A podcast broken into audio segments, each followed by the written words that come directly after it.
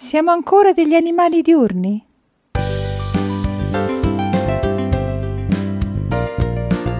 Benvenuti, sono Barbara Sprea, dietista e giornalista e questo è il podcast di Fa la dieta giusta per cucina naturale.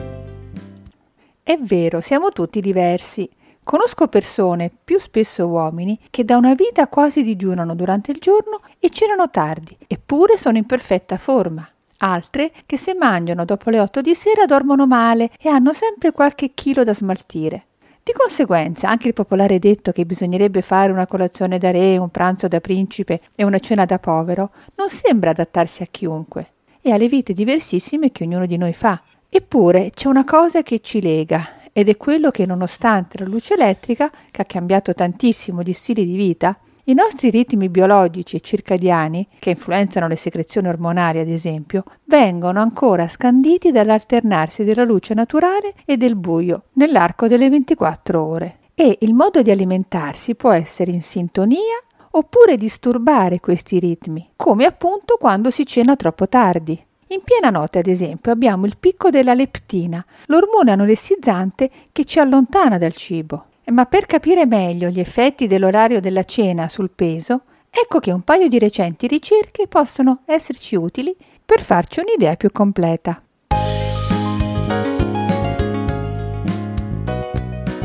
I tre effetti del mangiare tardi.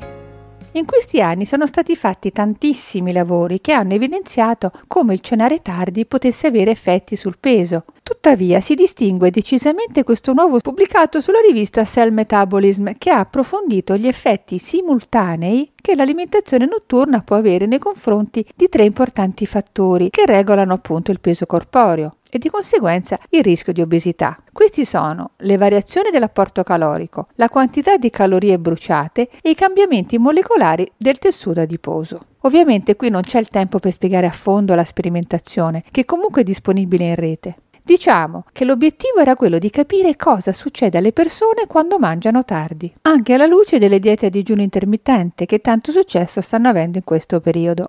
Lo studio si è tenuto al Brigham and Women's Hospital di Boston, legato all'Università di Harvard, e ha coinvolto 16 persone sovrappeso o obese con un'età tra i 25 e i 59 anni ed in buona salute. Durante lo studio i partecipanti hanno abitato per due sessioni di nove giorni presso le strutture dell'ospedale. Ognuno ha seguito due programmi alimentari uguali, uno però con i passi anticipati e l'altro con gli stessi pasti, ma circa quattro ore più tardi nel corso della giornata. I mattinieri hanno consumato il loro primo pasto un'ora dopo il risveglio e poi gli ulteriori pasti a una distanza di 250 minuti. I partecipanti sono stati sottoposti a tantissimi test, inutile dirlo, come quello che riguardava la produzione degli ormoni grellina, che stimola l'appetito, e la leptina, che invia al cervello i segnali di sazietà e del quale ho già accennato all'inizio. Ebbene, i risultati hanno provato che mangiare più tardi influiva entrambi questi ormoni. Quello della sazietà era più basso rispetto al gruppo della mattina, mentre quello della fame era più alto, del doppio e si capisce facilmente che quando aumenta la fame e diminuisce la sazietà, mangiare di più e ingrassare diventa quasi inevitabile. Tra gli altri risultati, quando i partecipanti mangiavano tardi, bruciavano le calorie più lentamente del solito. Ma non solo, nel loro grasso corporeo avvenivano dei meccanismi che stimolavano la creazione di nuovo grasso, mentre calavano quelli che smontavano i depositi di grasso, appunto. Ricapitolando, mangiare tardi ha un impatto sul dispendio energetico, bruciamo meno calorie, sull'appetito, raddoppia la probabilità di avere fame rispetto al mangiare presto, e sul comportamento del tessuto adiposo. Tutti fattori che decisamente rendono più facile accumulare dei chili in più e che forse sono anche una delle cause del sovrappeso, insomma una sorta di circolo vizioso.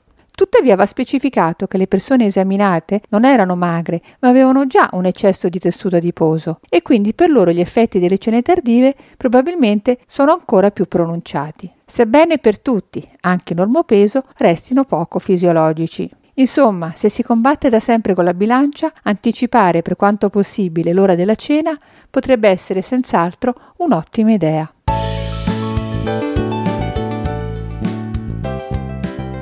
Se le calorie sono poche il discorso cambia. C'è un'altra ricerca della quale si è parlato e che apparentemente sembrerebbe contraddire questi risultati.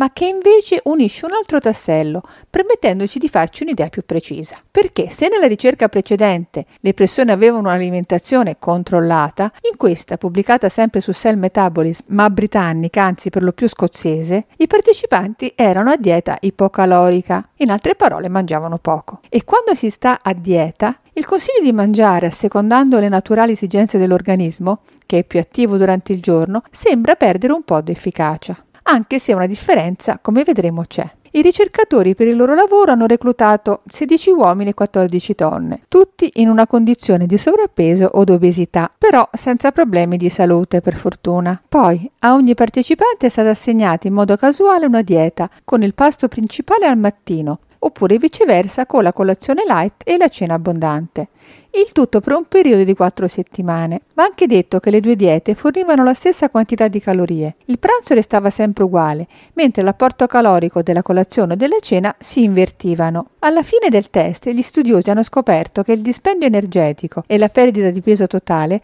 erano risultati uguali tra le diete mattutine e le serali e che i partecipanti avevano perso in media poco più di 3 kg per ogni periodo di 4 settimane. L'unica differenza rilevante è che il gruppo della colazione aveva riferito che l'appetito era più controllato nei giorni in cui faceva una colazione più abbondante e che si sentivano queste persone più sazie per tutto il resto della giornata e nonostante la dieta.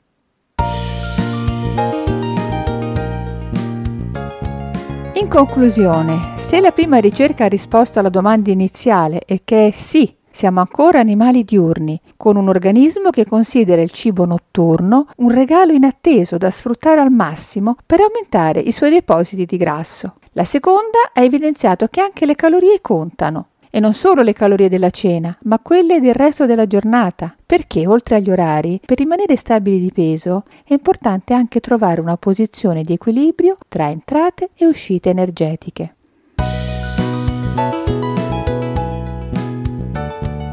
E con quest'ultima cosa io per oggi ho finito. Spero che il podcast vi abbia interessato e vi do appuntamento al prossimo, sempre per fare la dieta giusta per cucina naturale.